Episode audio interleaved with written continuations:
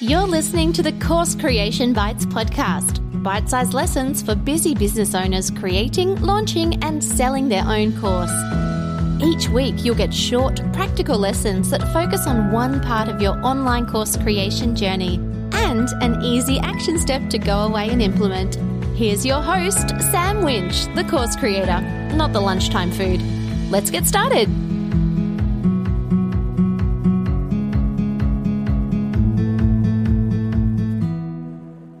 Are you assessing your students?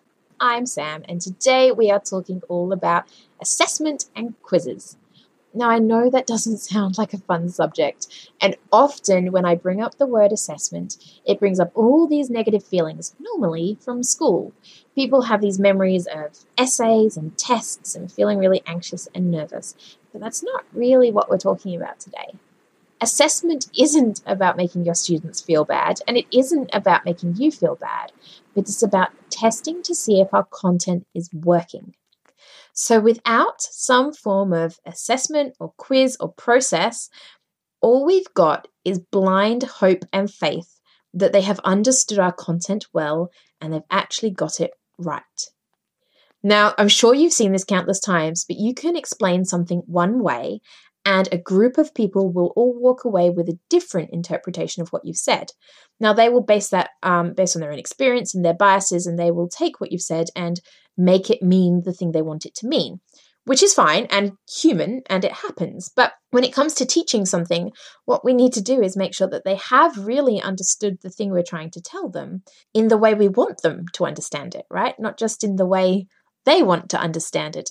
And this is where assessments and quizzes are useful what we can do is build a series of questions or um, processes or things they need to do where we get to see that they have actually learnt it, that they do understand and they've got it right. By giving them pieces of assessment and by actually looking at the answers, okay, you're actually going to have to go and um, and read their submissions.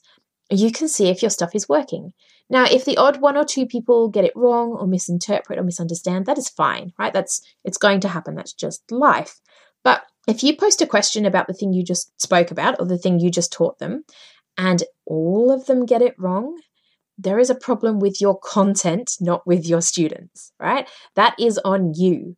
So, what that means is that somewhere you haven't explained yourself clearly. You haven't given enough examples.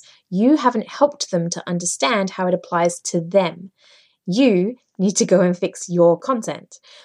Assessment helps us to see that, right? Until that point, all you can do is just trust that your video makes sense, that your processes make sense, that they understand what you're talking about. But I'm not big on just trusting that I'm right. In fact, most of the time I know I'm not right, right. I'm willing to grow and I'm willing to improve, and I need to be able to see what's working and what's not working to be able to improve. And that's what those assessments are there for.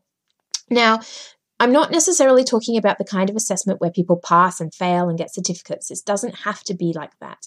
But most course platforms will allow you to build in questions, even if that's simple short answer questions or multiple choice questions. And by tacking just a question or two, and that's that's all it has to be, right? It could just be one or two questions. Um, it might be a couple, might be three or four. But by adding questions to the end of your course lessons or modules, you can see if your stuff is working and you can see if they understand. And from that point, you can assist people to help them get the outcomes that they want to get. You can also then, when you redevelop your program, add new content that is relevant or helpful and update content which isn't working. These quiz questions don't have to be terrifying and in depth. They don't have to be essay style. Um, we don't have to grade people. You don't have to worry people with red pen coming out. It's really not about that, but it's about assessing their understanding of something for you, for your benefit, so that you can see what's working and what's not working.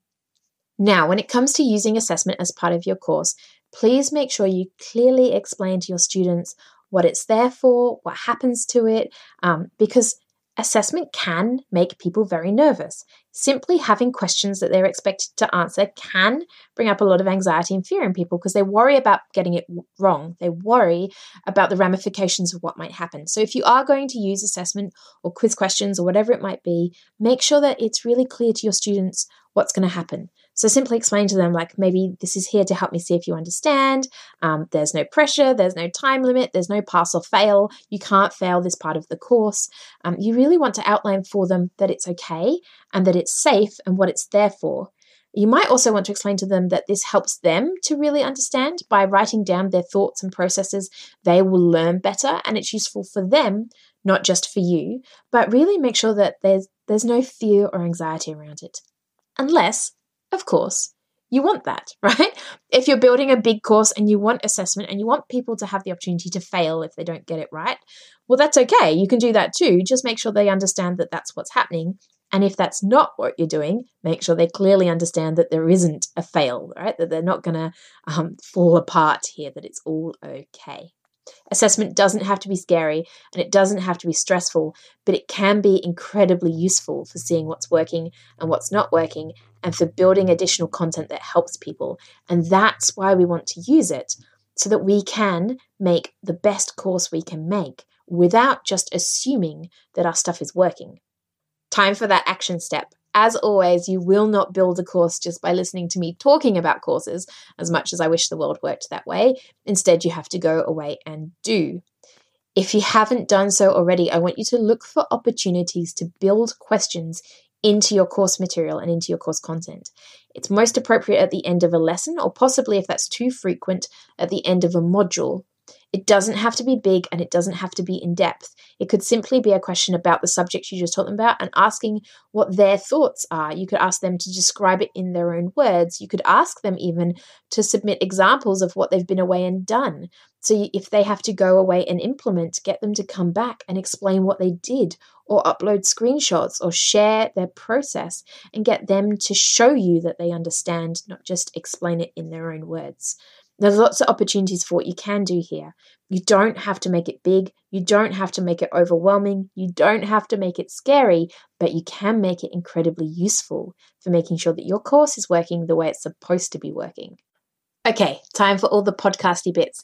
If you've loved this episode, I'd really appreciate it if you would share it with your friends or tell people about it, especially if you think they will find it helpful. Make sure that you have subscribed so that you can get future episodes, and better still, leave a review. Podcast reviews are like gold, so I would really appreciate it if you took a couple of moments to leave a review for me about the podcast.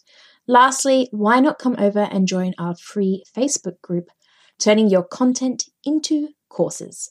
There's some great interaction that happens over there. I'm in and out on a regular basis to answer your questions, and you get to learn from other course creators about the things you can do to help you grow your course and your audience. That's it for this episode, but as always, I will catch you next time.